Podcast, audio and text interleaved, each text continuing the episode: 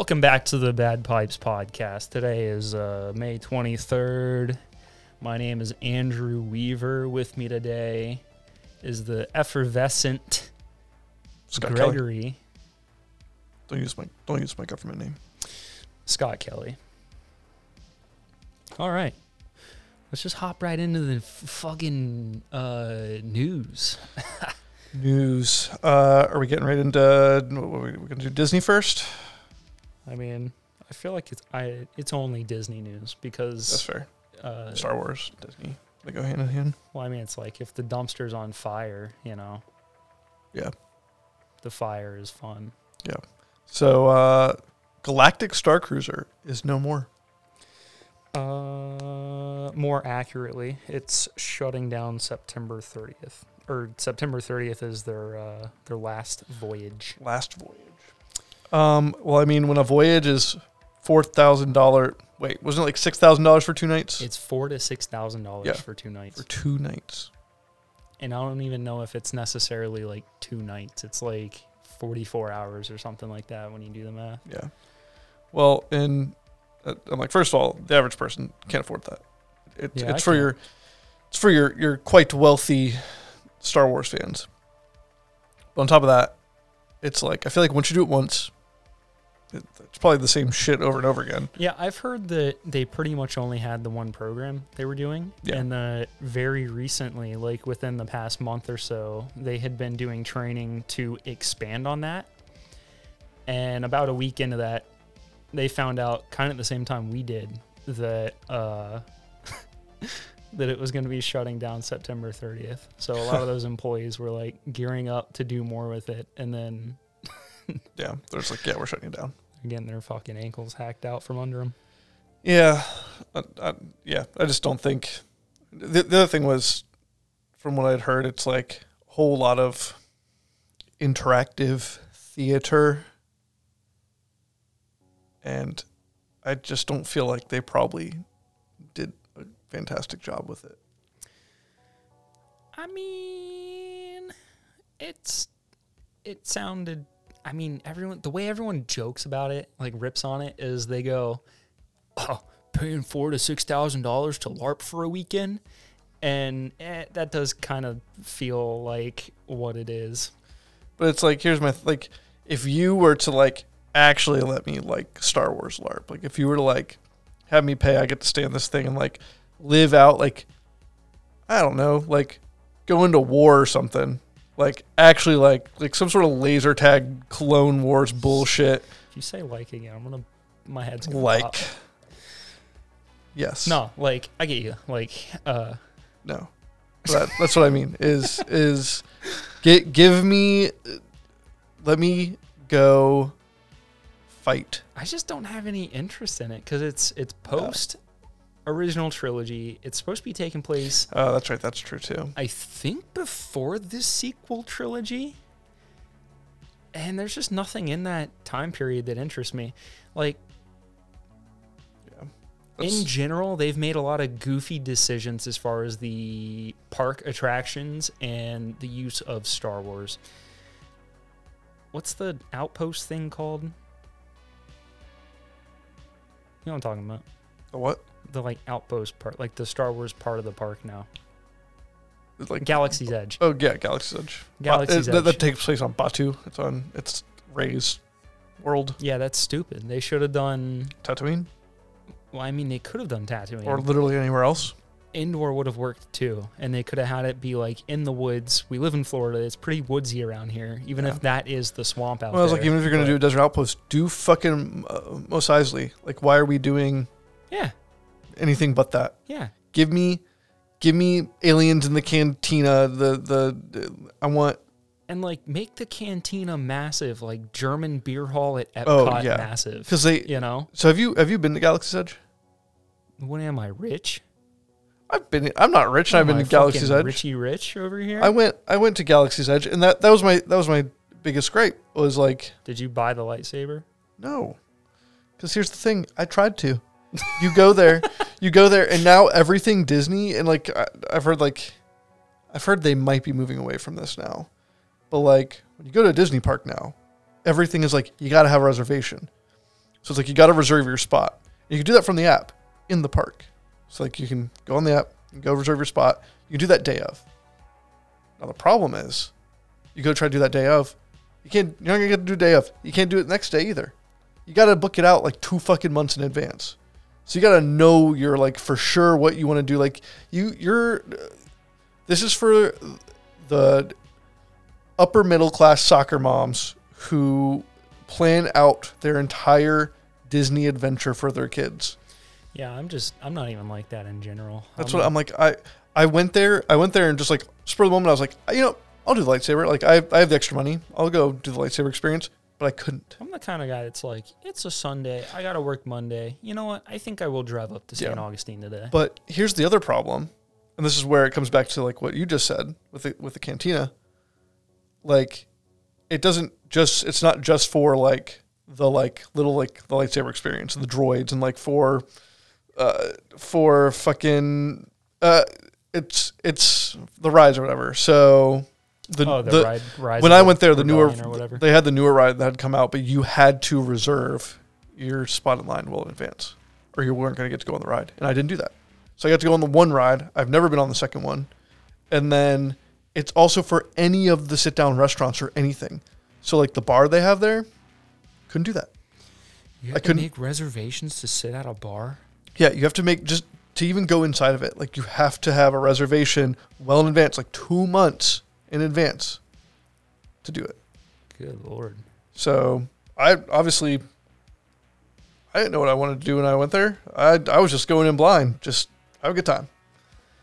But didn't get to do. I mean, I, I got to go around and do some of the stuff and Going look at the raw things. and and- just coming out fucked. yeah, You silly goose. You should have known better. I got to go to the stores. They were cool. the products were cool. I got to have some of the milk. The blue milk. Yeah, I had them throw some fucking alcohol in that shit to drown my sorrows because I couldn't get into the cantina. Alcoholic blue milk. You're damn right I did. I don't even remember if it was. Uh, they have the blue and the green. I don't remember which one was better. Well, green's from what? The Last Jedi? Yeah, but He's like milking them sea creatures, and then it like yeah, looks back at it.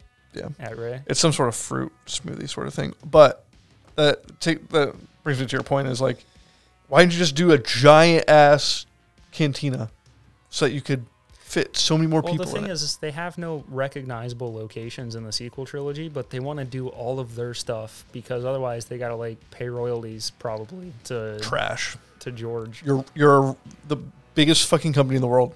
Pay, just pay up.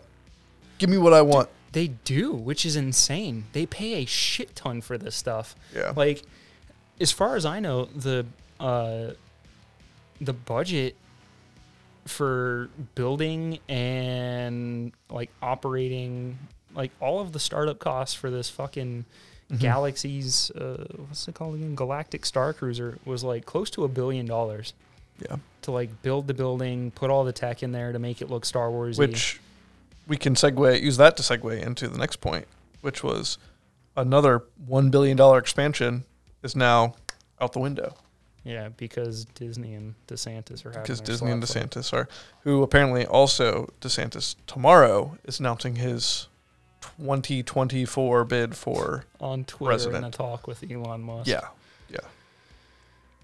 What a fucking of the- dude. two of the worst fucking people. I just I I was having a talk with someone yesterday, literally yesterday about like DeSantis because I'm I'm not liberal, I'm not conservative. I am very much in the middle. Yeah. Cuz I'm a normal fucking human being that's like, "Oh, here's an issue. This one issue has several points of view that need to be taken into consideration before Yeah. you make a judgment on what's the best steps to take in regards to this issue, Yeah. right? And so I even got into the mathematics of it, right? Let's say there's 350 million people in America. Mhm. We have a two party system. That means that on every single issue, there's an A or a B. Party one takes A, party two takes B. Mhm. You're going to try and tell me that in our elections, which are typically pretty close to 50 50, Yeah. uh, 175 million people on a broad smattering of issues are all voting for the same thing Yeah. and that they are being represented by one person, one person. And the same thing for the other side. Yeah. Like it- mathematically, that's fucking insane. Yeah. Well, and I mean, they're all the pretty much all of them are all paid chills. They're all like it doesn't met like it, it just really doesn't matter what we're doing because there's so much money That's how I feel. there's so much money revolving around that space that like everyone's bought and paid for by someone and the the little people like us don't matter. You certainly don't. Let's get to some other news though. Um, let's see. Oh, here we go. Uh, the live action Little Mermaid is getting released this week. Have you looked at the early reviews for it? I have not. All right, so 71% of critics, according to Rotten Tomatoes, think this is a good movie. But then you click the tab for top critics, and it's got a 45%. Oh no. So uh, I'm really wondering what audiences are going to think with this because they have not been generous to these live action movies they've been putting out. yeah.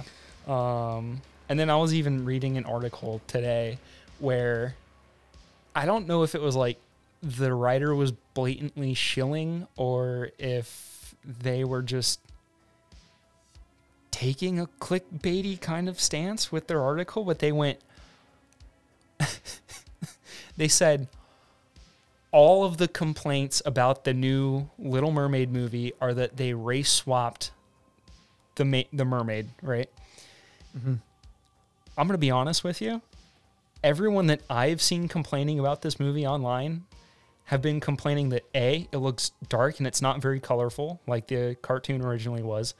B, they don't like how that the CGI animals look, the crab and the flounder and whatnot. They say they look like they have dead eyes. Didn't they change? I thought I heard they changed Sebastian to a, fucking like he's he's a crab, right?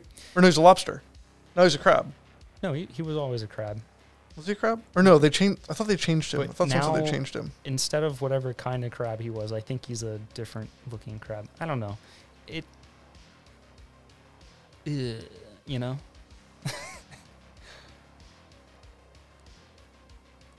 I uh Okay, maybe maybe I'm just maybe I'm just fucking crazy. probably. All right. Uh, more news. Um, I don't know if you're aware of this, but Dimension 20 is doing a follow up campaign to the Crown of Candy campaign.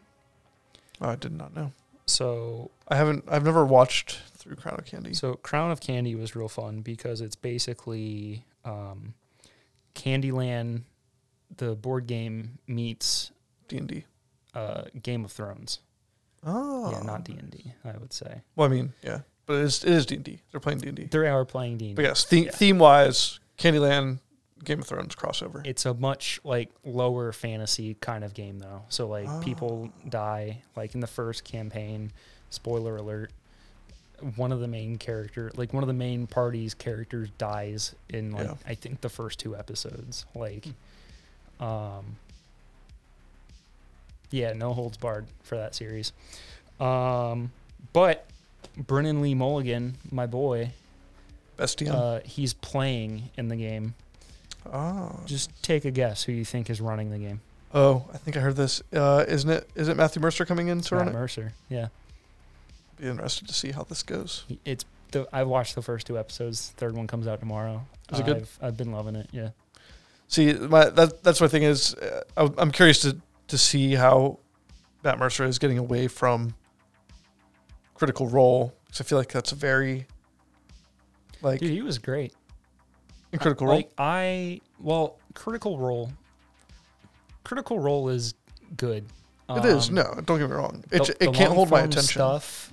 Yeah, I was about to say they keep all the stuff in there that usually bores me. Yeah, Um, I don't. I don't have any issue with it though, because then whenever you condense it and you put it in like a TV show, like uh, Vox Machina on what Amazon or whatever, that's great. and I've been saying for forever that I really wish they would make a uh, Critical Role abridged series where, where it is edited down because I'd probably Yeah. listen to that. Um, yeah, I think that that was my main, my biggest problem is, I, sometimes it just feels like a little dry, to me, Yeah. um, because it's like very, it's very like this is D and D. It like it feels like it, it it in and of itself feels like a very like like run of the mill, like this is what a D and D campaign is versus like you go into like the first Dimension Twenty campaign with Fantasy High. There's a lot of comedy and humor mixed into it, and it's very Yeah, but that's out also there. the difference between having a bunch of comedy writers and That's true, yeah. like sketch writers versus the, the voice actors versus voice Yeah. actors, right? That's fair. Uh, there's a certain gravitas that you're going to expect from voice actors that you're not going to expect from uh, Yeah. comedy writers. Yeah, I mean, don't don't get me wrong. There's nothing wrong with either of those. I've run campaigns of both variety. Um, I just yeah, I think I think the the way that the way that Critical Role is just has I have issues holding my attention to that versus like Dimension Twenty. Yeah. So, but no, I'll have to I'll have to watch through uh, straight or up. listen through uh, the Crown of There was a, a joke that Candy? he snuck into the, the end of the like first off, it is full of jokes. It is very much a Dimension 20 campaign. Yeah. Um God, I'll be honest with you. I'm so jealous of uh Brennan for like getting to play in a game that's set in a world that he made, you know? oh yeah, Um that's super cool. yeah, and to have someone who's gonna like respect the world and put the the work in to making that game still good and respectful to the like the original property and doing something new. Um, I'll, God, I'll have it's to I'll have to listen. I I think I started the first one. Um, I don't know if the one of my road full campaign is up on YouTube or not, but Oh, I have I have dropout. yeah, dropout. Yeah, uh, yeah, man, fucking watch through it. Yeah. Uh, yeah, I will. Uh, I've got another 18 hour drive coming up. So maybe do it there. Gross.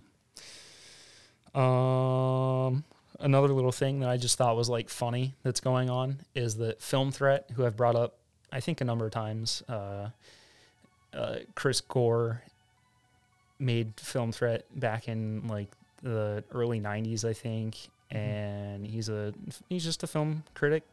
That's what they do. But they have a website and a pretty popular YouTube channel. Uh, Chris Gore was also on G4 TV back in the day. Um, but he's doing a a weekly critics court for Star Wars. Uh, they're going through and both defending and prosecuting the treatment of Disney Lucasfilm's Star Wars. And I gotta admit, I've been pretty entertained because the whole premise of it was like, we're gonna do this as like low budget and kind of jank as possible so that it like matches how uh filming regular court cases Yeah. like the court stuff you know Mhm. You know how it's like someone's mic will be like buzzing in these videos of people in court or like someone will be talking and they're like muted and, and everyone's like uh you're you're muted? You're muted? Just try coming back in.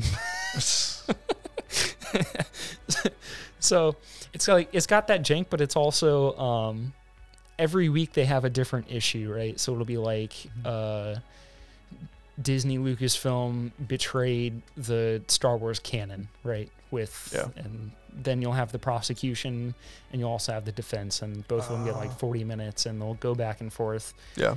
and so it's it's playing out like a like a court case would but Mhm. the the judge is chris and uh he's gotten like a bunch of different youtube people personalities and whatnot um to act uh as defense or prosecution Yeah. so it's it's a fun little thing that's going on right now i think this is this might be week three of it. And I think they're they're they've been doing those on I think Wednesdays, so you can watch those live or you can watch the recordings of them. So uh, it's just something that's uh, been going on. A little bit of dour news here though. Sunday, May twenty first, twenty and twenty three. Uh, Ray Stevenson I did see that. he died of illness in Italy, in a hospital in Italy. Yeah. Um, if you're unfamiliar with Ray, he was Titus Pullo in HBO's Rome. He was, uh, I think his character in the new Ahsoka show is was like Bal- Balon Shen or something like that. Yeah. Um, He was God, in dude. Thor. He was in The Punisher. He was in Thor. He was in the second Punisher movie. Uh, he played Firefly in one of those GI Joe movies that came out like ten years ago. Yeah. Um, Yeah, he was 58.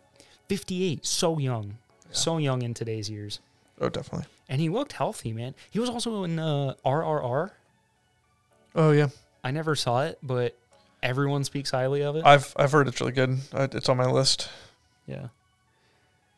Just kind of like blew my mind because uh, the first time I really noticed him was watching Rome because his character was my favorite character. And after that, anytime he popped up in a movie or something, I was like overjoyed. I just love seeing that dude and stuff. Yeah. Um, I didn't even recognize him in the Ahsoka uh, trailer. So knowing that he's in it now, I am a little bit more excited for it and a little bit more disappointed because if he isn't like killed off and Oh yeah, The that's first tough. season They're either gonna so, then. recast him or he just fades, yeah, which is always iffy. They'll, they'll be pulling like a Game of Thrones, like or or fucking fucking um, fake him or something. Daario Naharis. Like, looks totally fucking different Well, from one season to another. Yep. And the mountain. Um, final news: Final news. Indiana Jones Five: Dial of Destiny. They showed it at the Cannes Film Festival. Really? You want you want to know what the critic score's sitting at right now for it? Yeah. Trash. My notes say forty nine percent. Yeah, sounds about right. Let it die. Let let it die. Let the series die. Um. We didn't need it. Oh shit! I had I had one more. I wanted to go on a little rant about Kathleen Kennedy real quick. Okay. Um, so we haven't seen each other, you and I. For our audio listeners, I'm pointing a finger back like and forth between weeks. Scott and I. Yeah, so we haven't seen each other since like I think the beginning of the month or maybe even Yeah. earlier. Um, oh yeah. I think earlier. So Kathleen Kennedy continues to say stupid shit in articles. Um, Yeah. I actually mentioned this, I think, whenever I was recording with Isaac. Uh, so, a quote from an article, from an interview on May 4th. She said, We need to eventize future Star Wars releases. And she compared it to like the James Bond releases. Like, oh, James Bond gets a release like every three to four years. Yeah. That's how we should be releasing Star Wars. Let me go through a little timeline for you real quick. 1977, first Star Wars comes out. Three years later, Empire Strikes Back. Three years later, Return of the Jedi. So three years between each of those movies. Yeah. You can also probably infer that it was probably about a three three year production period for the first Star Wars as well. Yeah. Um, Phantom Menace, 1999. Three years. Attack of the Clones, 2002. Three years. Revenge of the Sith, 2005.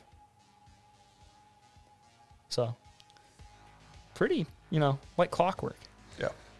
Um, Lucasfilm gets uh, officially purchased December 4th, 2012. About three years, 2015, Force Awakens comes out. 2016, Rogue One. 2017, Last Jedi. 2018, Solo. 2019, Rise of Skywalker. Yep. in four years, there was four years between Force Awakens coming out and Rise of Skywalker coming out. Is Yeah. that not fucking insane? Also, I finally looked into some of the budget stuff for this. Uh, Solo had a reported budget of two hundred and seventy-five million dollars and made less than five hundred million dollars. I did not know that it flopped that hard Damn. especially whenever you consider that the reported budget is just to make the movie. And usually, what we've been finding out now is that they're spending between 250 to 300 million dollars to promote these movies worldwide. So there's a good chance that they not only did not make money on Solo, but they fully lost, Lost. money Yeah. on Solo.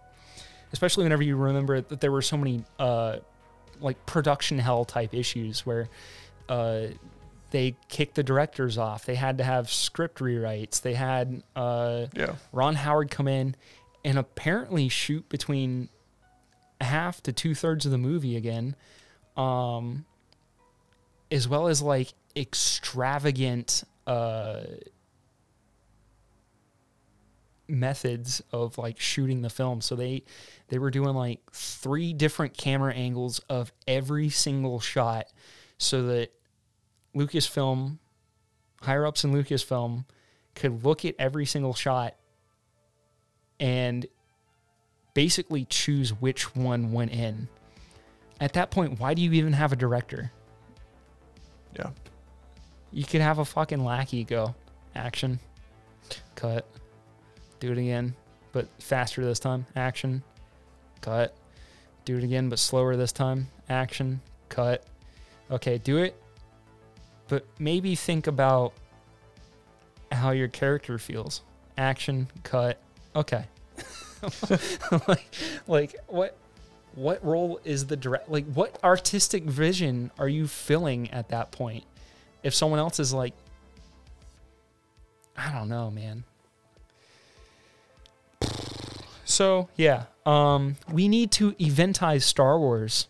We should be doing like three to four year releases between movies, kind of like James Bond does. Yeah. Um, well, we can compare that to Revenge of the Sith.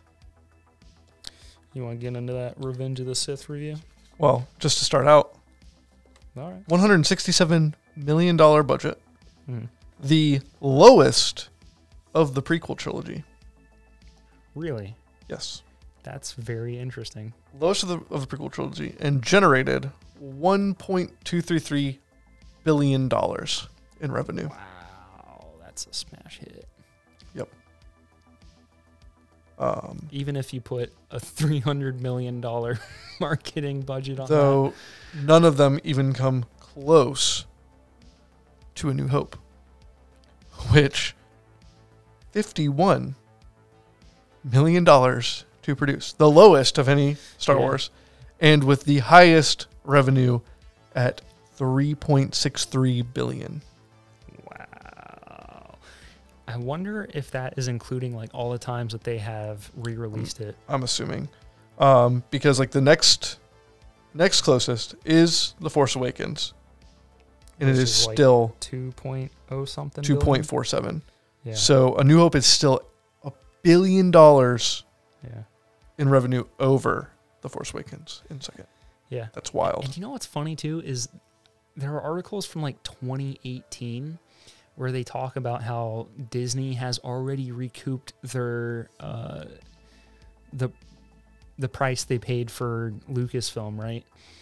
Because 2018, uh, they had gotten like off of Force Awakens, Rogue One. Where's my list? Uh, Force Awakens, Rogue One, Last Jedi, and I guess you can include Solo in that because that's 2018. Um, they had made approximately four billion dollars at that point, which is what they paid about for uh, Yeah. for Lucasfilm. I don't know what ding dong writer would say that that's a recoup of their what they paid though, because if you look at the budgets for this stuff, they probably put another billion, billion and a half dollars into like making those movies. Yeah. Not to mention marketing them, you know? So what a I don't know, man. Like media these writers are just like ding dongs, man. I legitimately have like having been looking for, for like a stupid little writing gig for a little bit now. Like I do not get how these fucking morons get jobs writing articles. Oh yeah. Cause it's like they don't do any fucking research. It's insane to me. If you're like a magazine writer, right? Like you're a writer for Variety or something like that, where you're getting lined up with interviews with celebrities and things. I get you having that job. But the guy who's writing for like some ding dong website eh, fucking saying that like oh disney's already made back the money that they spent on lucasfilm because uh, lucasfilm has made $4 billion across these movies without taking in, into account whatsoever what they paid to make the movies blows my mind man blows my mind All right. Revenge of the Sith. revenge of the sith Also, yes the highest rated of the prequel trilogy. really by audiences or critics Uh, both it looks like. Wow. Um, yep. So it is actually the only one in the positive for audience at a 66, which is considered fresh enough. Um, whereas Phantom Menace is a 59, Attack of the Clones was 56. Um, only the only critic certified fresh of the prequel trilogy at 79%. wow that's higher than i thought critics would give it Yes, 51 for Phantom Menace, 65 so for Attack of the Clones.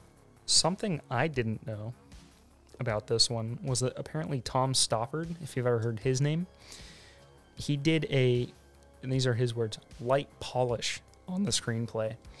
So he doesn't have a writing credit, but apparently uh, he looked over the script for George and did a quote light polish on it. Yeah. If you don't know who Tom Stoppard is, the dude's legendary. He's an absolutely legendary playwright, uh, British playwright. Playwright. Um, I didn't know that. Which, whenever you listen to the dialogue in this movie, it is head and shoulders over Attack of the Clones. Like, Attack of the Clones, I had mentioned what was going on with this movie. Why are there so many dad jokes? Why are there so many like puns and things like that? And then this movie is like has a much different tone, like a very Yeah. serious, takes itself serious kind of tone. Yeah. Um. So yeah, that was just something I didn't know about it, and kind of blew me away. Um. I think that out of the three prequels, this one definitely uses CGI to its best effect. Yeah. Agreed.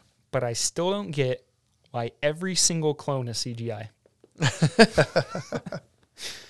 Which is funny because uh, saying that they used the CGI to best effect is they would use the CGI on the clones who you could you could have made PVC armor for them pretty fucking cheap and quickly with a team of like five or six prop guys.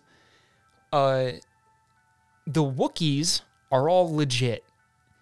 None of the Wookiees are CGI. And whenever you think about why, it's because CGI fur would have looked fucking terrible for the technology of the time. So you can get away with doing the plasticky looking armor in CGI, but you could not have gotten away with doing hair. And I think you see that with Yoda because Yoda, uh, he doesn't look terrible in this movie, but he is like entirely CGI, and Yeah. he looks like a little green man for most of the movie. Um, kind of watching this with my critic brain on. Uh, it's an interesting story, and that Palpatine manipulates Anakin through not only his flaws, but also what people would typically call strengths. So he doesn't just use his pride to manipulate him, but he also uses his compassion, which I found interesting, especially in that scene with uh, Mace Windu standing over him with the lightsaber, being like, "He's a traitor," and then Palpatine being like, "He's a traitor," and then uh, Windu's like, kind of pushing the edge, and you get the feeling that Palpatine is kind of hamming it up and being like, "He's killing me," and then uh, Anakin responds through like through compassion, partially to be like, Yeah. no, don't kill him. I need him." You know, so like it's it's a nuanced necessity for him to live, and it's a little bit of that hypocrisy and that duality in Anakin to be like, yeah, I killed Dooku earlier, but now here's a guy that I think I need, and I'm Yeah. I'm not gonna let you kill him. Um,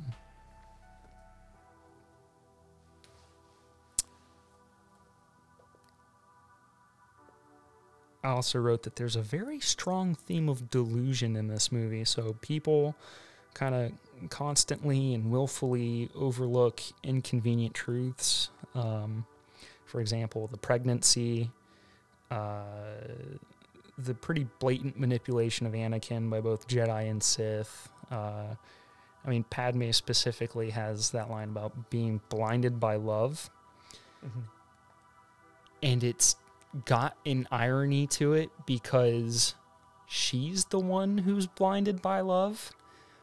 It gets to the point where Obi Wan shows up and is like, "He killed younglings," and she's like, "No, not Anakin. Yeah. Anakin couldn't have done that." M- Meanwhile, last movie, I killed, I killed them all, not just the men, but the women and the children too.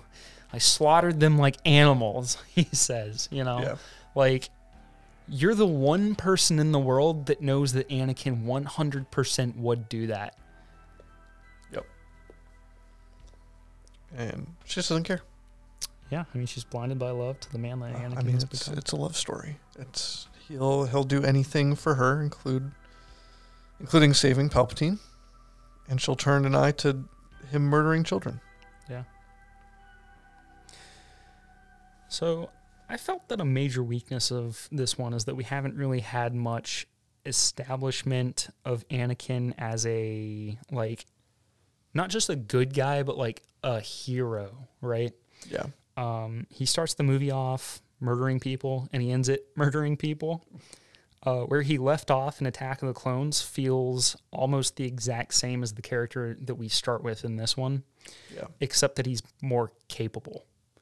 Uh, so, end of the movie, Attack of the Clones, he's very emotional. He loses the fight to Dooku and is Yeah. nearly destroyed by it. it's it's almost like all of the stuff he does in the the Clone Wars cartoon really establishes him as kind of a hero, like Yeah. someone who's done all this stuff. But it's like we don't get any of that context within the movies, yeah. which is kind of lame. Yeah, I'd written that he's ruled by his emotions, and that feels the same here. Um, Yeah. Kind of going hand in hand with that, a common complaint with this one is that uh, Anakin's turn is too quick. Uh, yeah. I'm inclined to agree, kind of because of that, that point above. Um, I almost feel like the fix to this would have been to have another movie before this one. That's yeah. Um, That was what I was if thinking. you've seen Genndy Tartakovsky's Clone Wars, this movie is significantly better. I will say that, Mhm. which is a weird time in fandom to be like, oh, well, if you had watched the like hour and a half of cartoon episodes before this movie, this movie actually is a lot better because you you see a lot of that character development. Uh, so you Yeah. understand the Anakin starting this movie a little bit better. Um, So I was like, you almost could have done. It. It's like in in today's world, if like, if we were, if if they were making these movies under like the Disney umbrella, yeah. I feel like it would have been like, here's three movies about Anakin's come up. It would Here's have three movies that are all of the Clone Wars. It would And have here's three movies about his downfall. to do with Yeah. uh, the Filoni verse stuff with like Yeah. we're giving you probably five seasons Which of it- Mandalorian. and it's we're almost like- you two or three other shows, and then we're Yeah. going to give you the movie. And if you've watched all of the extracurricular stuff, the movie will be better and make sense to you. Yeah. But it's like it's almost like this is a better, like better plot, and like more well like if you if they had done this, I would have liked it better than anything they're coming out with now. Where it's like here's three movies on Anakin, Anakin coming up Yeah. to to you know the three movies about the Clone Wars, and then it's literally his downfall after. Yeah. And it's like I, I think you could have done that, and I think it probably would have turned out pretty well versus what the fuck they're doing now, which I don't I don't really know what they're doing now. They're, all they're doing a Rey movie, and it takes place 15 years after. because I really fucking care about Palpatine's fucking grand. Like I don't Order. give a shit about Palpatine's granddaughter. She was going to rebuild the Jedi Order. When? when did she do that? um, so back to that point. Uh, I think this is the first example within fandom of the uh, necessity of viewing the extracurricular shows uh, detracting from the value of the main product, right? Yeah. So uh, this movie is not as good if you haven't watched the Tartakovsky Clone Wars show. Whereas if you have watched the the Tartakovsky Clone Wars show, the movie's actually better. Yeah, you get a new appreciation for it. Um, so I would almost argue that our generation, who were kids when this was coming out, got more out of this movie when it came out because we had watched those uh, Clone Wars shorts, whereas adults didn't, so they got less out of it, which is why people a generation ahead of us tend to think less of the prequel trilogy than like you and I probably do Yeah, I'd agree. um, and maybe even younger generations. Yeah. Um, and I feel like that ultimately is the issue that modern Star Wars has butt up against. Uh, it's all the extra. It's it's all extracurricular now. Uh, there is no central plot or theme to any of it. Uh, kind of like I had mentioned before, the Filoni verse is just kind of like endlessly incestuous and like progressively less value is coming out of it. And regardless of whether or not you agree with me on that, I think that you can look at the dropping viewership and the uh, audience and critical scores for the episodes and for the um, seasons of these shows that are coming out. And you can see that there is some truth to that statement. And uh, unfortunately, I think that all of that started with this movie and how it coupled with the Clone Wars show. Yeah. Um, I do think that the interconnectedness of it all can make a very loyal fan base. But I think that fan base is going to be small because it's like the very dedicated nerd types who are like, "Oh, I'm going to read every book. I'm going to watch every every cartoon. I'm going to, you know, like those kinds of people." Um, not that there's anything wrong with those kinds of people. I think that some of my favorite friends within fandom and other stuff have been those kinds of people. Um, but it will make entering the fandom overwhelming for new fans. And uh, yeah, I don't know. Like that's that's kind of how I felt at the end of this movie, where I was like, "Oh, watching this again really just makes me want to go back and rewatch the Genndy Tartakovsky Yeah. Clone Wars show." Yeah, I feel like I need to go through and watch it.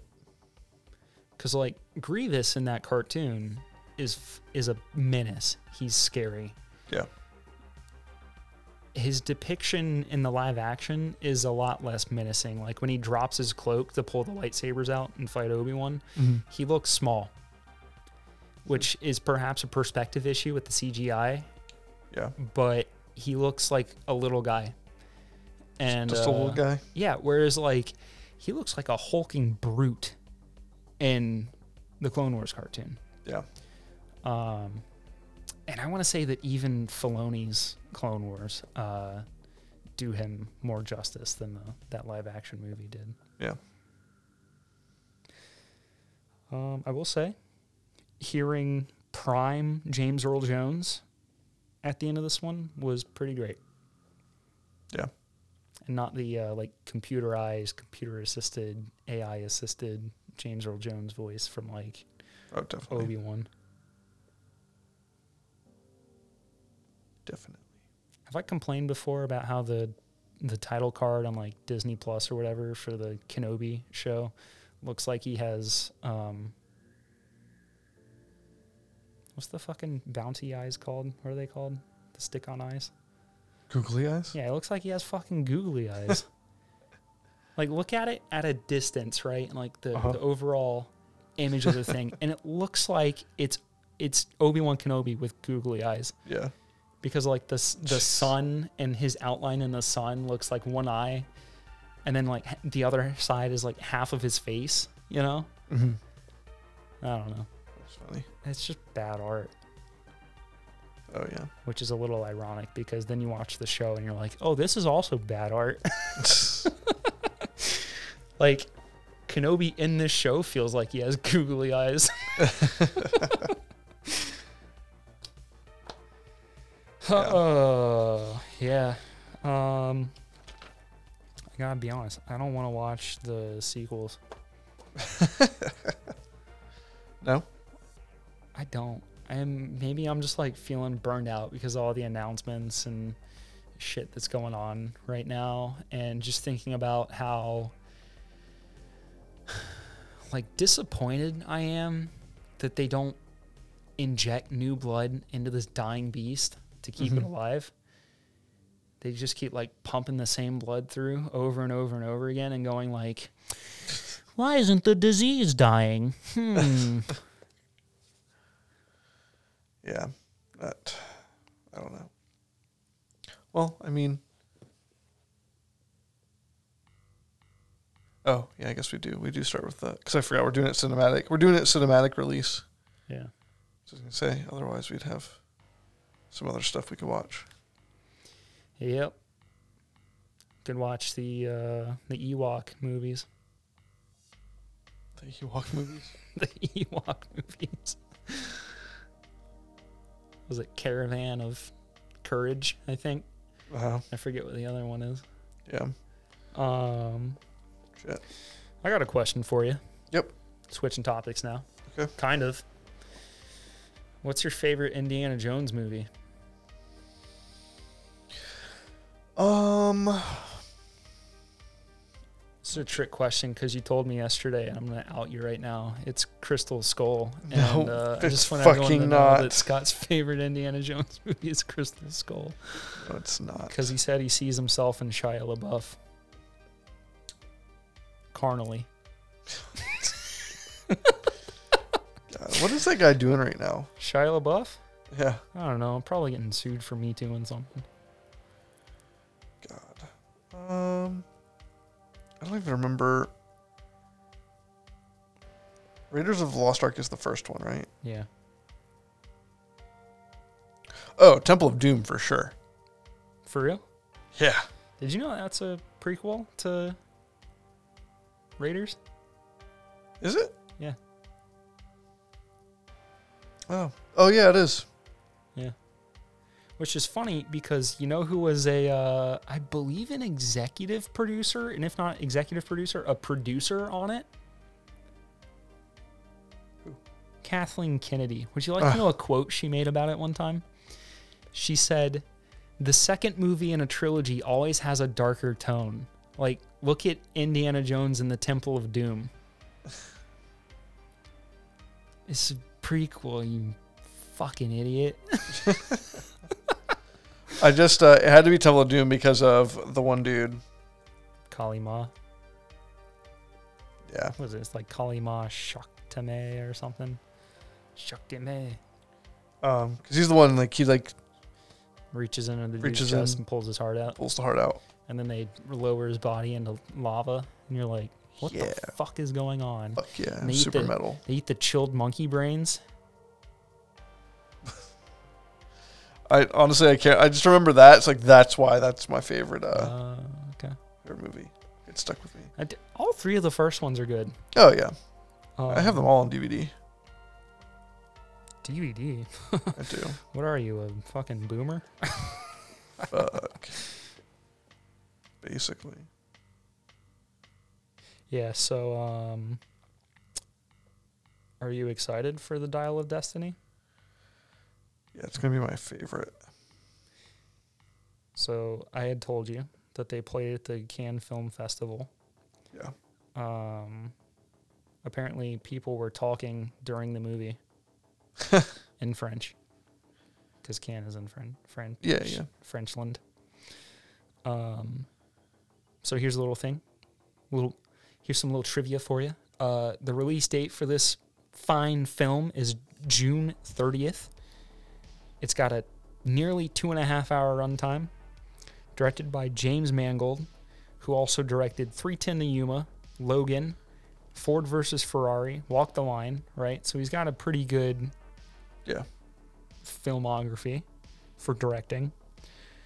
Uh, it's got a reported budget of $294.7 million. That sounds like a lot of money Yep. to me. Wikipedia just rounded up to 300 million.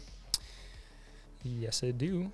Um, this movie was first announced in March of 2016 with a projected release date of July 19th, 2019. And it was originally announced that Spielberg would direct it, which Spielberg is In the only guy Febu- who's directed any other. In February 2020, Spielberg stepped down as director as he wanted to pass the film series to a new filmmaker for a fresh right. perspective. I think that uh, if I'm being honest, I think this is one of those instances of creative differences that kept getting thrown around around that time. Uh, and I think it's specifically with Kathleen Kennedy. Spielberg, in an interview in like 2015, and this is like, you can pull up the audio from this on YouTube Yeah. in 2015 there is he's talking about Kathleen Kennedy and he's like the thing I remember about Kathy is that she was terrible at taking notes. Uh she's the person who would like be in these meetings supposed to be taking notes and uh oh fuck no what's he say you can probably pull it up uh but he goes Kathleen Kennedy. The thing I remember is that she was terrible at taking notes, but she was really good at interrupting people mid sentence. and she would say things like, What if he didn't get the girl, but he did get the dog? I remember Kathy came into the room with her steno pad and her pencil, and she was horrible at taking notes, and she was terrible and she didn't really know how to do it very well. But what she did know how to do was interrupt somebody in mid sentence. We'd be pitching ideas back and forth, and Kathy, who's supposed to be writing these ideas down, suddenly put her pencil down and would say something like, "And what if he didn't get the girl, but instead?" There it is. Oh man. So I think I think this might be revenge, you know? Yeah. uh, Kathleen Kennedy. I think she's getting revenge on uh, Spielberg and George Lucas by taking their legacies and Shitting on them. not shitting on them, but full on sticking their head in the toilet and swirling, swirling them. Yeah. Uh, not that they needed help with that. I mean, you look at Kingdom of the Crystal Um, Skull. oh, I, I mean, it initially got pulled back because Spielberg was busy working on a, a fantastic fucking movie, Ready Player One. Yeah, I was gonna say Ready Player One. I do enjoy that film, There was something else he made around the same time. The. Post. Um. Isn't, yeah. Isn't there going to be a sequel to Ready Player One? What Ready Player Two? I think so. It's So- actually. As of noon today, uh, as I said before, with 37 reviews, Dial of Destiny is sitting at 49% on Rotten Tomatoes. Uh, that probably won't change much before release, unless Disney does what they usually do and they send their horde of like shill critics to bump the score up before release. wow. Um, this movie was written by the Butterworth brothers. Are you familiar with them? Nope. Me neither. John Henry and Jez, as well as David Koepp, who wrote. Uh, David Koepp actually has a pretty good um, filmography for his writing as well. uh, but also written by James Mangold. So the thing is, though, Koepp is the one who started off writing this script. Then they brought in James Kasdan, who also wrote Solo, a Star Wars story, and then that got catankered, and so he got removed from this. And around that time is when Spielberg got taken off and Mangold came on, so 2020. And um, uh, Mangold, oh, where's the quote? I think I wrote down part of it.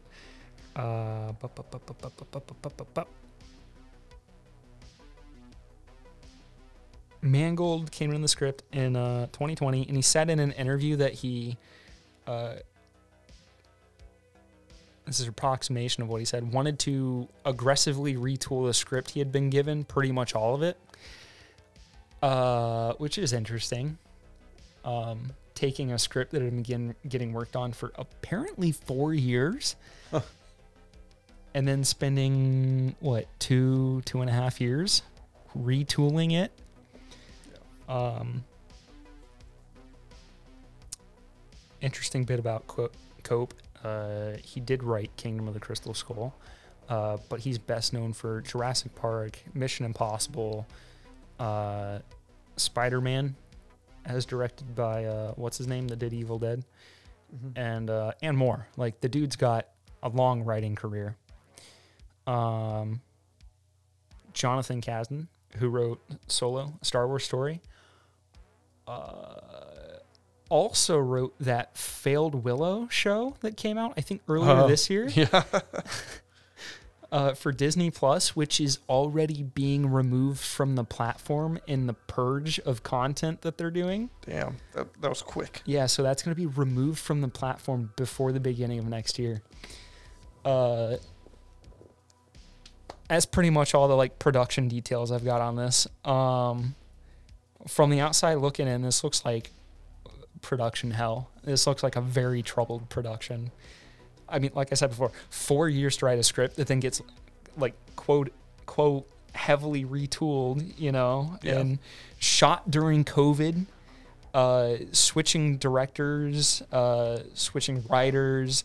Uh, they take it to Cannes and it gets a rotten score that's going to sit there for a month and a half before this thing fucking comes out, Yep. uh, before audiences can even touch it. Um, and then, like I said, I'm, I'm still waiting for the Disney shill critics to like review bomb this up into something marginally positive, like what usually happens Yeah. an example, uh, Peter Pan and Wendy and uh, and uh, Little Mermaid, um, and most of the Marvel movies. So Oh yeah. I just I I'm a little frustrated here because like I grew up loving those Indiana Jones movies. Um I remember stories like my parents would tell me that in Raiders of the Lost Ark when it got to the point where they opened the ark and the will of God or whatever that is starts like melting the Nazis' faces, I- would start laughing. Apparently, I thought that was just the funniest thing. Yeah. it's pretty great. A- apparently, when I was like real young, I was a kind of demented kid because watching the Alien movies as well, my parents said that I would start laughing when the alien would kill people. Damn. entertainment. True entertainment. um, so yeah, that's a that's a window into my psyche, I guess. I also remember being like four years old and being like, uh, my kind of future st- stepbrother at the time being over and being like, "Oh, let's watch a movie. What movie are you gonna watch?" And then me being like, "Let's watch this Alien," and then his mom, my eventual stepmom, being like, "Uh, Ryan can't watch movies that are rated R," and I was like. What? Like fucking lame. Like Being like four years old and just having like no concept whatsoever of like what Ratings. kids should or shouldn't be doing, and then also Yeah. my parents having already already been exposing me to stuff like that. Yeah. My dad actually kind of a fucking real one when you think about it. Dude, dad's always been a real one. My dad kind of a real one. Dad, kind of based. Um, what else we got? Um, you know, we can do a little AI segment here. Oh yeah, you were gonna tell me about AI. Just a couple of things. So, Adobe Photoshop, Ad- Adobe announced coming to Photoshop is a generative fill for photos using Firefly's generative AI. So, essentially, what you do is you, have a photo, you can literally just section off. Like, like say you take a photo, I go outside and I take a fucking photo of like the trees out here with the sky in the background. I can go on Photoshop. Don't dox us. Now everyone knows there's trees where we are. Oh fuck! For our audio listeners, Scott was pointing out a window when he I said was that. there's a window here. Fuck! I just doxed us because now they know there's a window. Shit. Not that we, But I mean, people know where we record. yeah, I'm pretty sure we've, we've literally said the city we live in, All seven of our listeners, although not for me much longer. uh, dox yourself. Um, but basically, you can just select like a portion of the photo. Like if I went out, and if I took a picture and I could select like a portion of the sky, Yeah. I could literally go on here and type in like Fill it with the pussy money weed. yeah, or like put, put literally like the northern lights or something, and Oh, it would yeah, that's probably it would literally edit the photo seamlessly to make it look like the northern lights were out there, or whatever you want. Isn't it, dude? I keep getting articles from Grammarly about uh, their like use of AI for like generative text for emails and shit like that. Yeah, Like, it's it's being incorporated now, right? Like, Yeah. well, that's like yeah, that's like with with this new Photoshop. Like it, I, I think it was Beeple. I don't know if you know Beeple, the um the artist, um, big like he used to make all the Flash videos. he makes um he's he makes like a lot of NFT art. He was like making art into NFTs and shit like before it became a thing. I'm pretty sure he's like the Newgrounds Probably. Flash player guy. It might be. that- He does he does a lot of like songs. pretty surrealist like very CGI looking art that's like pretty could be creepy or very out there. Um, but he he like when they announced it, he like retweeted the announcement. And He was kind of just like, yeah, this is like basically just saying it's like a game changer. Like it's going to be next to impossible. Like with how good this looks, it's going to be near impossible to tell like what is photo and what is like an AI enhanced photo. Well, that's what's kind of funny about me being like, um, yeah, you can pull up the the audio of Spielberg talking about Kathleen Kennedy. Like we're very close to the point where you you can't say that. You got to Yeah. be like, It's like, did he actually say that, or is this just fucking someone is took this an his AI video Yeah. of someone uh, took his voice and put it into you know made it made him say whatever they wanted to Yeah, using some AI. like, I mean, Jesus, dude, I've seen like ten thousand videos recommended to me now of Arnold Schwarzenegger in like every role in every movie that's ever fucking come out. like Yeah. it's getting insane. Um in the the unaired deleted first episode of this podcast where we had talked about AI, um I think I had said something like within I think 25 years I think there will be a service for watch whatever movie you want with whichever actor you want playing whatever role you want them to play and I Yeah. think that that's I think that's like right fucking there around the corner, you know. And I don't know if it's going to be like studios owning the likeness or if it's going to be like skins in a video game where you can buy the Danny DeVito skin where you can have like Danny DeVito as Gollum in the Lord of the Rings trilogy. Yeah. Uh, I don't know how it's gonna work, but Yeah, here's like the video where you literally just select. All they're doing is selecting portions of a photo they took. so it's a picture of a guy on a bike on a road, and uh, they They literally just like wrote that they wanted the AI to put in yellow lines, and they like expand the photo as well. line, which looks a little weird because uh, typically there's more than just a double yellow line in a road. Yeah. There's like also the the outside of the roads to show you where the edge of the road is. Uh, now there's a, a deer. Oh fuck! I was too slow, but they put Yeah. the deer in an alleyway, and it was like a, a fuck. Now they're frozen lake with reflections, and uh, there's they're doing it. Generative fill. They're filling it. Northern Lights. Yeah, basically you just have a text box. You just type in what whatever the fuck you want to put in there, and you have like different options too. You can just generate different options of what you're typing in there. Yeah, like why hire an artist when you can buy a program like that and Yeah. It- which is funny because I was doing this in a kind of janky way, like with the uh, the art I use for our thumbnails. Um, well, I've Yeah. only used two at this point. I, I've been using like the stereotypical or the the main thumbnail is is AI art of a pipe that's Yeah. I had to work with it to get it to look like something kind of interesting. um, I think I did another one for the the episode with me and Isaac.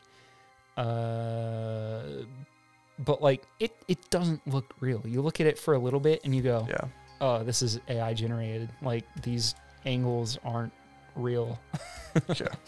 A pipe like that could not actually support itself if it was like hanging in, in midair like it is. And the way that like the pipe for our art kind of like blends into the smoke that's coming out of it. Um, Yeah. it, it looks like AI art.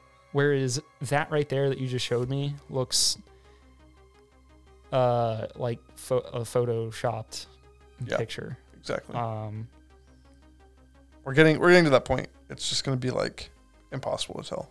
Yeah.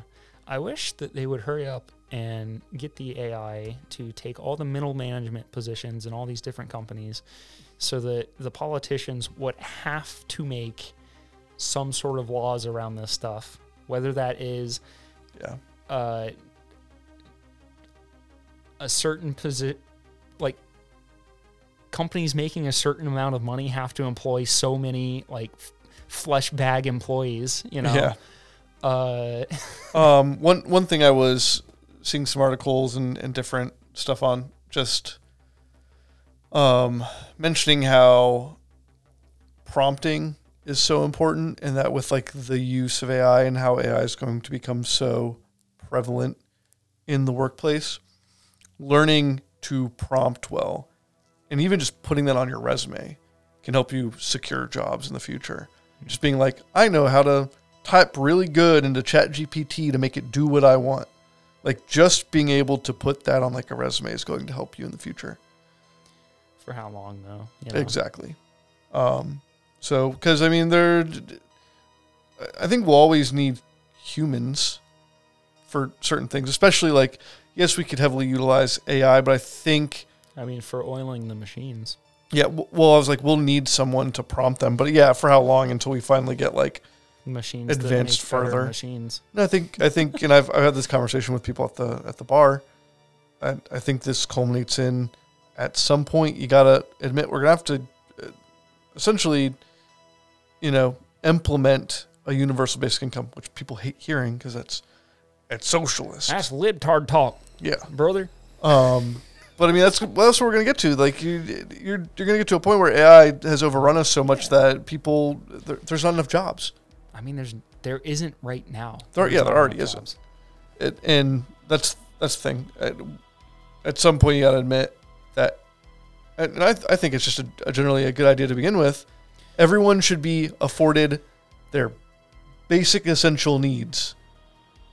I mean, And then right any- now, all there is is uh, I mean, it's like manual labor type stuff. So like, Yeah, if you wanted to make really good money right now, go into drywall, go into carpentry, go into um, any of those like specialized labor fields. yeah, um, because there's not a machine to build a wall right now. There's not Yeah. a machine to Well, I mean, they they've started to 3D print houses. yeah, but when when Ky- Yeah. when your son Kyle punches a hole in the drywall because uh, Yeah. his girlfriend Bethany uh, kissed another guy, uh, who's gonna fix that? The drywall guy. Yeah. Because you're not. You're the Chat GPT guy for Microsoft. yeah. Um, yeah, I think between between actual like manual labor jobs and like well, I don't even know if entertainment because we're getting to a point where like uh, you've seen I think we talked about it in the first stream was like people having like streamer they they can put like Ludwig up there and like have him talking on a stream and it's like just AI doing it. Yeah. So, I don't know. Yeah. At what point are you? uh Yeah, or the the AI Seinfeld show that was like, people were like, it's weird because when you first watch it, nothing made sense, but now like towards the end there, it was like really making jokes. There was like setup and punchline. You're like, whoa. Yeah. Um, nah, I just, I think it's going to get to a point where people need to be afforded their, their basic essential needs in order to live. Otherwise, every, we're going to have a crisis on our hands unless some laws are implemented to prevent this kind of shit. Yeah, I mean, I think we are going to have a crisis on our hands because the lawmakers are going to go, no, um, big business has a right to enslave you. And then no one's going to stand up for us. No, that's that's the point where we get the guillotines out. Um, sorry, you can't behead a machine, brother. Oh no, I'm talking about the politicians, No, I'm saying the machine will protect them at the, that the point. business owners. Oh shit, yeah, Yeah, I think. That's when we'll start rolling out the uh, the dreadnoughts that don't have uh, space marines in them. It's just full full machine. Yeah, And they'll know. say, "Citizens, return to your homes." And we'll say, "No." And then they'll go, "Minigun." And then like the whole street will just be a, a river of blood and gore and bone. Yeah, and um, and you'll have to walk over the remains of your friends in order to uh, get to your janitorial job, which is to clean the streets of the flesh and blood and bones of your uh, former comrades. fair. fair enough. Did I start that off by saying I don't want to be a doomer? no, no, you didn't. okay, good, good, because we're doomers here now. Welcome to the Doomer Pipe Podcast. Um, I think the only other thing I had AI related was ChatGPT premium upgrade to allow web browsing as well as Google's own chatbot called Bard, which also has web browsing. So now the AI can search the web. They can use the information that they acquire off of searching the web, um, which allows for more utility. Being able to be like, hey, tell me what stocks to invest in. That was the example I saw, like in a video or whatever. And it, it, ChatGPT is like, ChatGPT first comes to you and goes like, disclaimer, I'm not a financial advisor. Um, and then they also like another disclaimer. They're just like, yeah, like I can't, like I can't give you specific financial advice because I'm not a financial advisor. Then you'd be like, well, I'm not investing this for a project. And it's like, oh, well, that's okay then. And it just like rattles off like whatever the fuck you want to know. There's always a way around. There's always loopholes or whatever to get around. Like if if it's trying to like Yeah, it's trying to not cause like liability. But. yeah. I um. Did they? What stocks did they say? I don't even fucking remember. Fuck, dude. Um, I mean, if just we can just get Chat Chat GPT and just do it ourselves. It's twenty dollars a month for the premium version. What the fuck, dude? I might start fucking around with it just to actually do like actually get some because you know my company is all about automation, and and they're actually they've begun downsizing due to automation. Um, not like a ton, but they're definitely like they've made it so to where like metrics for having like certain amount of help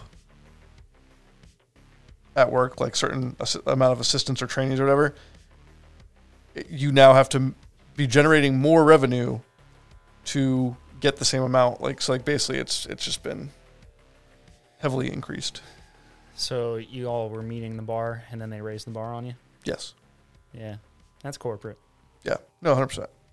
They went like, yeah, you have to generate this much revenue for four assistants. Now it's like you have to generate Yeah, when I six. You have to gen- job generate like there. double that for the same amount. my old job there, it used to be uh, if you were upselling, right? So if you were getting uh, people to add something to their order uh, on 25% of the, the things you sold. Yeah. If your number was 25%, you'd get a bonus. And then once like two thirds of the store was hitting that, they went, all right, now it's going to be 45% For this same bonus. Jank. Yeah. Um, I got to admit, I'm not a big fan of that. Yeah. Uh, No, me either. Um, mostly, I mean, for me, it's like it's in the regard of like, I. It makes my life a lot easier when I have actual help, like an actual person. yeah. My thing is like, as much as you want to automate it, and as much as yeah, I get I get it, automation can help save you money and and whatnot, but we need like actual people and actual ears on the phone. Like, Yeah. I I'm sitting here and like I'm having to answer the phone a lot more because we have less people helping us out on the account now. If I had more, you know, if you if you didn't change those metrics, I would have people here to answer the phone to prevent me from having to waste my time answering the phone and talking to someone I shouldn't even have to talk to. Like it, it should go up chain of command. I should have a trainee or someone to answer the phone and figure out if it's something important for me to deal with or not. But now I'm having to do that myself. Yeah. It's inefficient, in my opinion. I feel you there, brother. I don't know if it's just like a corporate thing. Like maybe there's certain companies that are better about it, but the the just the things I used to have to deal with at my job that I left like a month ago. Um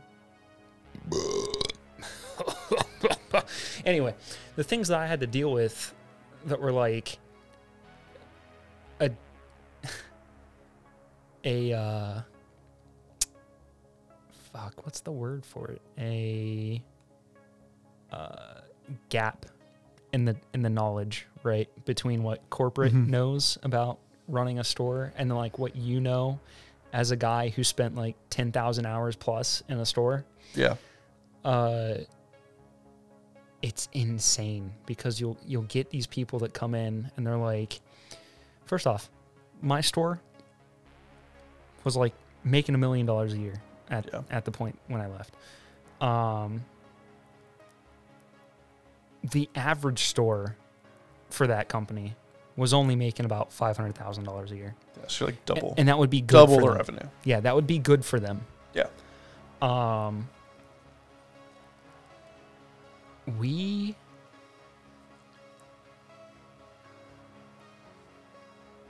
the new like general manager that was coming in after me was uh, learning all this stuff for these new products and whatnot and corporate was like we expect each store to get about 20 of this new thing that we're putting out every day and me and the owner both told this guy, we're like, look, dude, whatever they're telling you to order for that, you need to do at least double. Okay. Yeah. At least double. Because if they're saying that they're going to do about 20, I'm telling you, we're going to do at least 40. And it ends up we're doing like 65 of that Yeah. thing a day. like we were literally number one in the state for selling that thing when they had released it. It was insane. Truly insane. No, th- there's always just like uh, corporate. The problem is you get the big wigs who have their heads so far up their asses and they're not like on the ground. They don't know the daily struggle or like what's going on.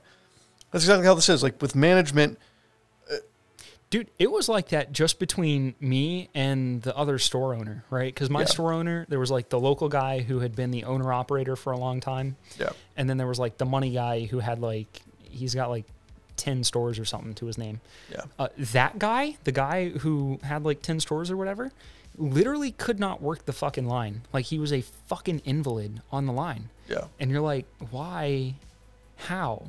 Dude, there was one point where he was like, he he looked he looked at two orders and he said, "How do you tell which one goes out first? And I went, "This was like my last week or two there." I looked at him, I did the dog head tilt sideways, and I went, "You own the store. What do you mean? How do you know which one goes out first? and I had to I had to pull the ticket from him and be like, "This one says." order 76 right here on the ticket. The other one says order 77. So 76 is going to go out before 77. And on top of that, there's also a time code right here. So you can see that this order was punched in at 9:45 in the morning, whereas this one was punched in at 9:46 in the morning. So like Yeah. there's multiple ways on each ticket to tell which one goes out first. How do you not know how this works? Like it blew my mind. Those So kind if- of people just lack fucking common sense. yeah, if that's the difference between like a guy who works the line and the owner, imagine what the difference is between like guy who works the line and corporate dumb fuck who's like making recipes or something like that, you know. Or it's just it's a fucking cartoon, man. Yeah. No, there's always such a disconnect. Um, yeah. So yeah, automation Dissonance. kind of sucks. Cognitive Uh, dissonance is what I was looking for. there you go. Um, but yeah, I don't really have anything else. I got some What? dra- drama cast. You you never told me that you weren't coming to my improv show. Oh, fuck. Fucker. You fucking fucker. I'm sorry.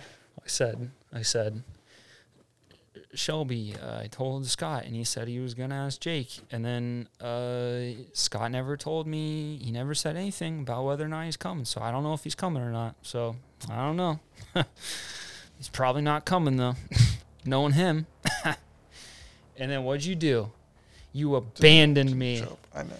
You abandoned me, my boy. No, all all my plans that day got scrapped because I was feeling out of it and still had to pack shit to move. For the audio listeners, slow shake of my head. I know. For shame. I'm sorry. Send a message, you you little guy. I know. For shame. All right, that was it for drama cast though. Oh, yeah, I don't have any drama. Um, What other drama could I have?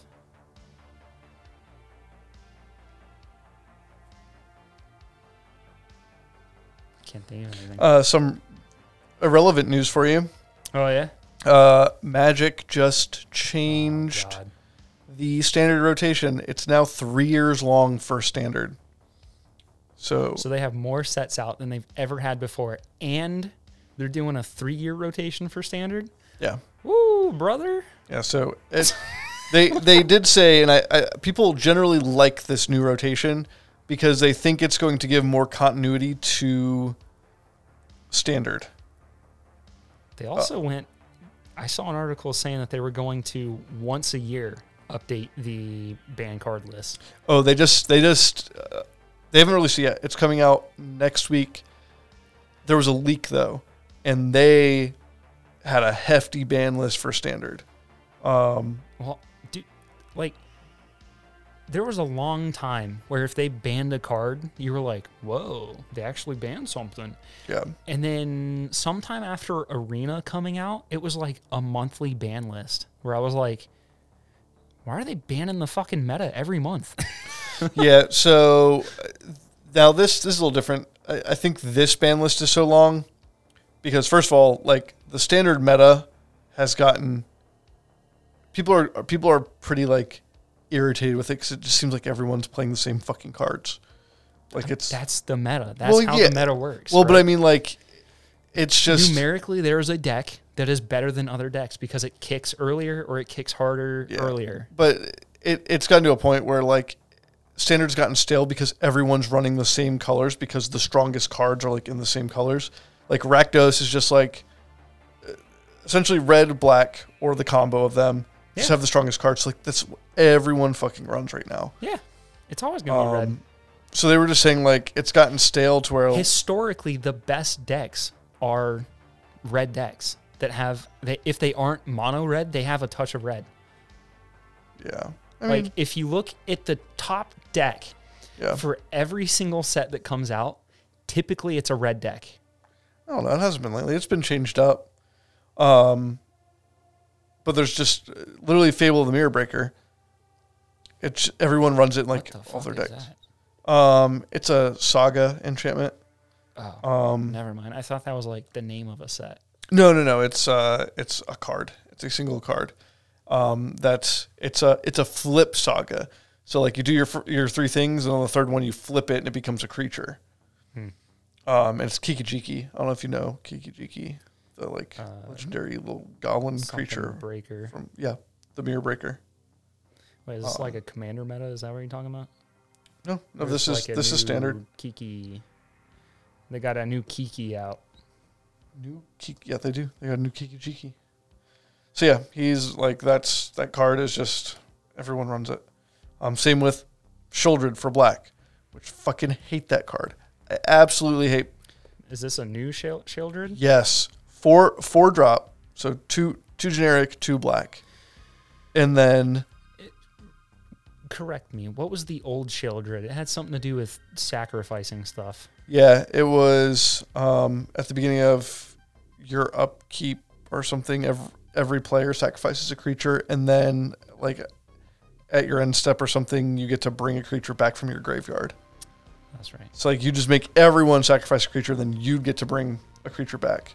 The most annoying thing that ever happened within our personal little play group was uh, me joking that the only thing stronger than a murder was a forced sacrifice, Oh, and then Jake making it the meta for all of his black decks to be uh, full on sacrifice trash. everything decks yeah, to the point where like you couldn't play games Yeah. anymore. new Sheoldred four drop, a four five with death Jake, touch. if you ever listen to this specifically, fuck you. And whenever you draw a Fuck you, card, little you guy. gain two life. Whenever an opponent draws a card, they lose two life.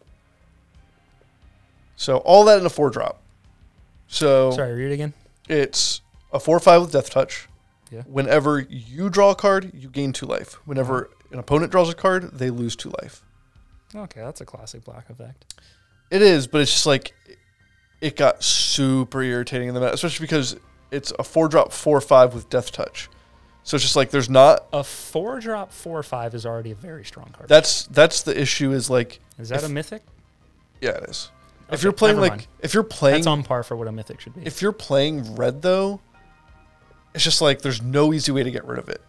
Your burn spells don't kill it. Like it- Well, basically the only Play red black and uh, do a, removal. a death touch uh, burn. yeah. That that is that's essentially why yeah the, the meta was heavily uh, black red white.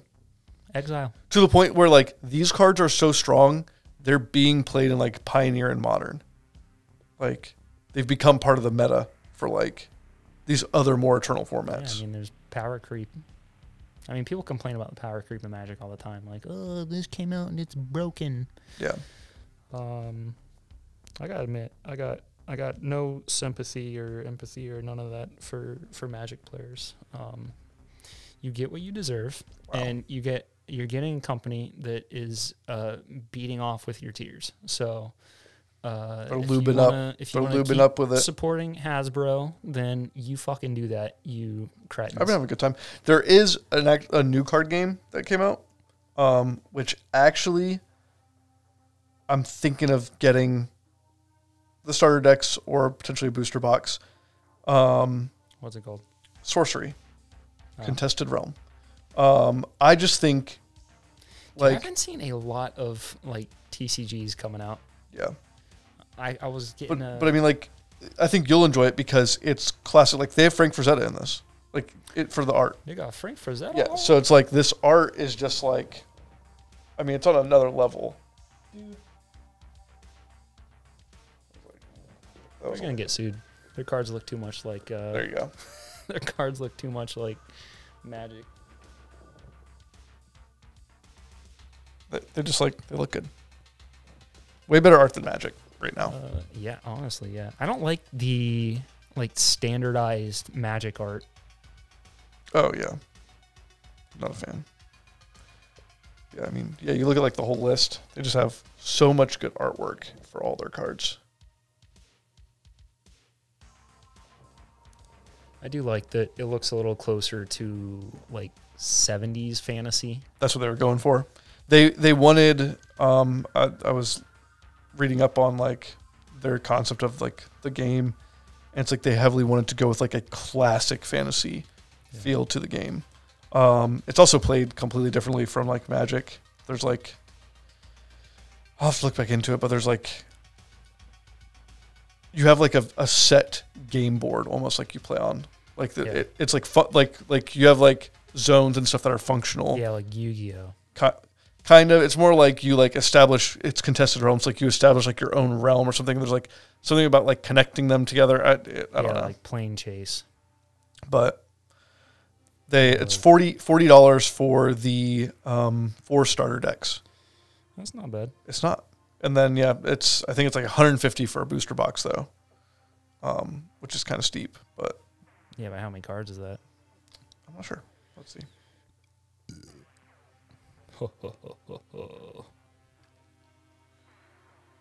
Because I did.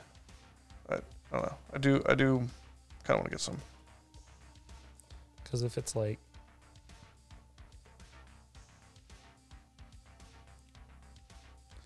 I don't know. That's that's about what Magic is, you know. Because a lot of the starter decks for Magic aren't like ten bucks anymore. They're like what 25, Yeah. 35?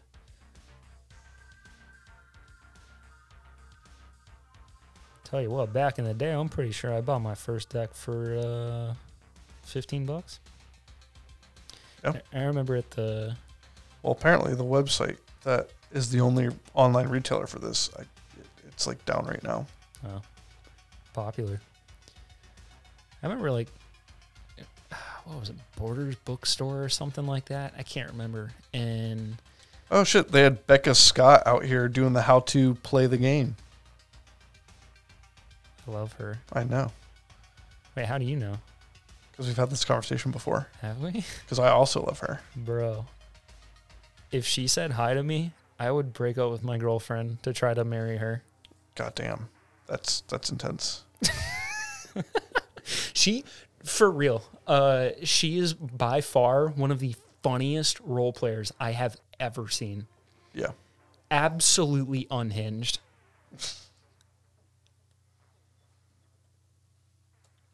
Are you still trying to find how many cards are in a booster box?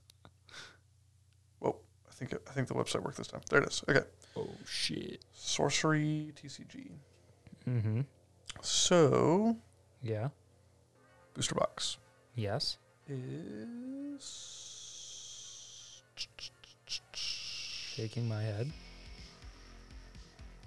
Nodding, I mean, nodding my head. I don't know. It doesn't say on here. Jesus fucking Christ. What a waste of my time. What a waste of my time. you know what I've been playing lately? What? Well, first off, first of all, one might say Thirty-six booster packs. 36 booster packs. Okay, so that's like a standard booster box. It is. Is it 15 card packs? That I can't see. It does not say. Oh my god. On. Jamie, pull that up. You get that? Because we're making a podcast. I made a, a podcast joke because Joe Rogan has a Jamie and Jamie pulls things up. So I said, Jamie, pull things up. Um, Uh, fifteen card booster pack. yeah, okay. You get, and so their whole things are like ten. So you have ten ordinary cards, three exceptional cards, and one elite or unique card. So it's same as Magic, whereas ordinaries are common, exceptionals are uncommon, elites are rare, unique's probably your mythic. Yeah. Uh, yeah. Yeah. Nope. I, I think I'll at least get the um. It's like this is considered their beta edition. Mm-hmm. Um, I think I'll at least get their Yeah, try to get whatever Recon their decks. Black Lotus is going to be. exactly. That'd be sweet. Fuck. Um. And then hope that uh, 30 years from now they don't do a reprinting of it that's real fucking cheap. That, uh, Um, they do already have uh, like their first expansion set Huh. um, ready. Good, this- which is going to be Arthurian Legends. cool. That's cool. So, I'm I'm down with it. I, I think I want to give it a try. to Magic see, Magic uh, sometimes fucking wears on me. A Green Knight, a nice Lancelot. Yeah. A uh, So I just it's the art. The art. I have a lot of respect for the fact that like they're going for that feel with the art. Yeah. Like, I don't know. Arthurian Legend is a like a good first Because my thing is like, for them. you look at these cards, and these cards magically be like, yeah, these are our full art borderless special edition cards you can get in the collector's booster pack This for card is twenty a- three dollars. This card would be a dollar thirty-five rather than thirteen cents. Yeah.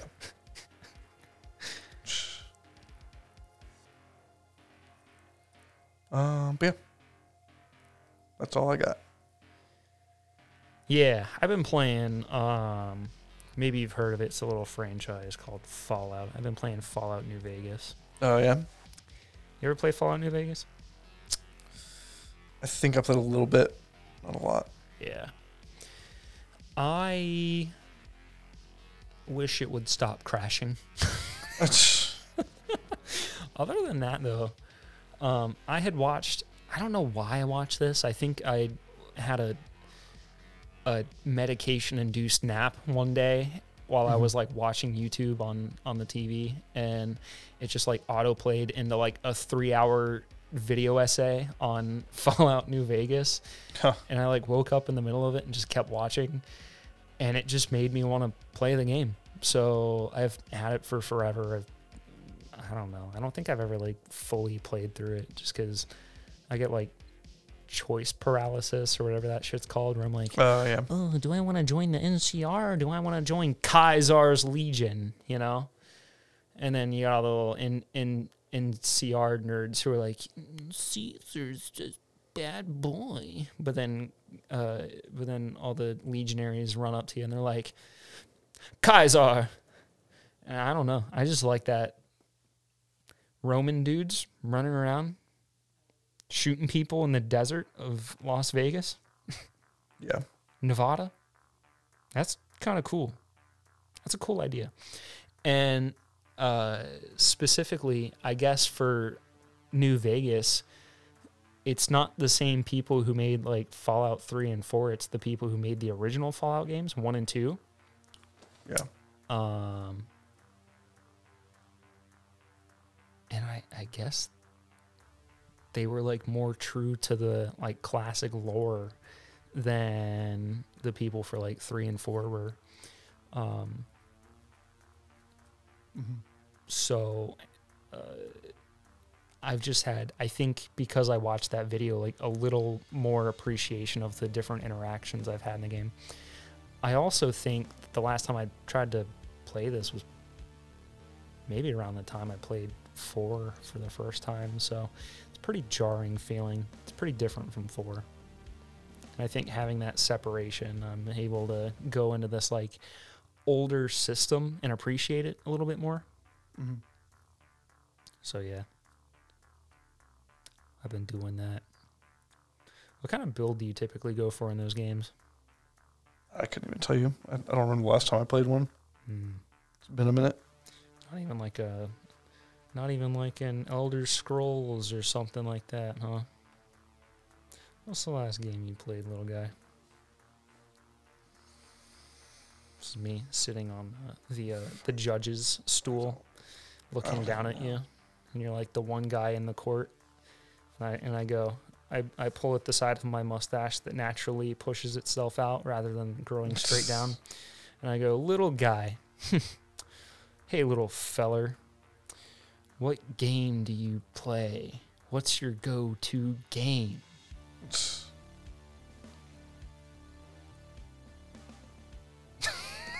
it's been too long. Just magic, huh? Yeah, that's basically it. You read Dune yet? Nope. Coward, That's, Craven, That's on the Yellow. Belly. I know. I've been I've been busy. I um I used to listen to books all the time whenever I was driving, right? So on Sundays I'd do like a big 3 or 4 hour drive cuz uh, usually the Sundays whenever Shelby was uh, working. And since I don't have that anymore, I haven't really been like listening to books as often. And the other night I was like, "You know what? I'm a cool guy. I'm to take a bath." So I took a bath and I played played an audiobook and I just chilled there in the tub with my my knees up because I don't fit in the fucking tub. My knees are out of the water. My elbows are up on the sides of the tub, and uh, I was like listening to my audiobook, and it was probably 15 minutes straight of of just tech talk for the Gaunt's Ghosts because they were doing a uh, like a, a drop zone assault kind of thing. So they're like flying in on these bodunk ships that are uh, they sound like World War II prop bombers, like like a B fifty two bomber that's like barely holding together, and also super fucking cold. And the atmosphere on, on this planet is toxic. So they've got like all this extra kit that they wouldn't normally have. And just everyone is like on edge because of it. Um God, man, I I fucking love that series. I know I say this, I think every time, but just I'm so into it that just hearing what their fucking kit is for the mission that they're going on is exciting to me.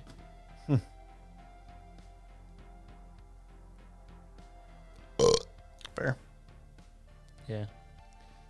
But yeah, I just been like chilling at home a lot and I keep watching these video essays and there some of these guys are like, here's my nine hour video on Skyrim and I'm like, what kind of fucking psychopath makes a nine hour video uh, with the word retrospective in the in the fucking title?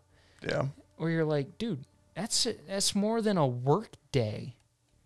You go to work at eight in the morning, get home at five or leave at five. Yeah, an hour lunch. That's nine hours, man. You're crazy. All right. I think that's it, though. I just want to complain about nine-hour YouTube eh. video essays because they're good too. It's just fucking Some- annoying. that's some people's. Some, 'Cause you- you some end up people. Some people go for. Some people go for quantity over quality. I, that's the thing is that they are quality. Well, I guess they go for both. They go for they go for in-depth analysis and they do it and yeah. they talk about so many different things that like a normal person would make each topic a different video right Yeah. but they're just like here's my nine hour all-inclusive video on skyrim and you're like oh okay it's a two-parter actually here's the first nine hours. The second nine hours will be coming out next week. It's crazy. Yeah. all right well Yep. i'm That's- done. I'm that's gonna go home. Well, if you made it this far, thank you for listening to another episode of Bad Pipes with Andrew Weaver that's me. and Scott Kelly. that's him Thank you to our usual suspects. Uh, thanks Kyle? to Kyle for uh, being a being a dude, and thanks to Kyle's dad for setting all the podcast stuff up for us, and uh, thanks to um, Karl Casey and White Bat Audio for we're using his music still, and we probably I mean I enjoy this. This this music Oh yeah, has been good. it is good.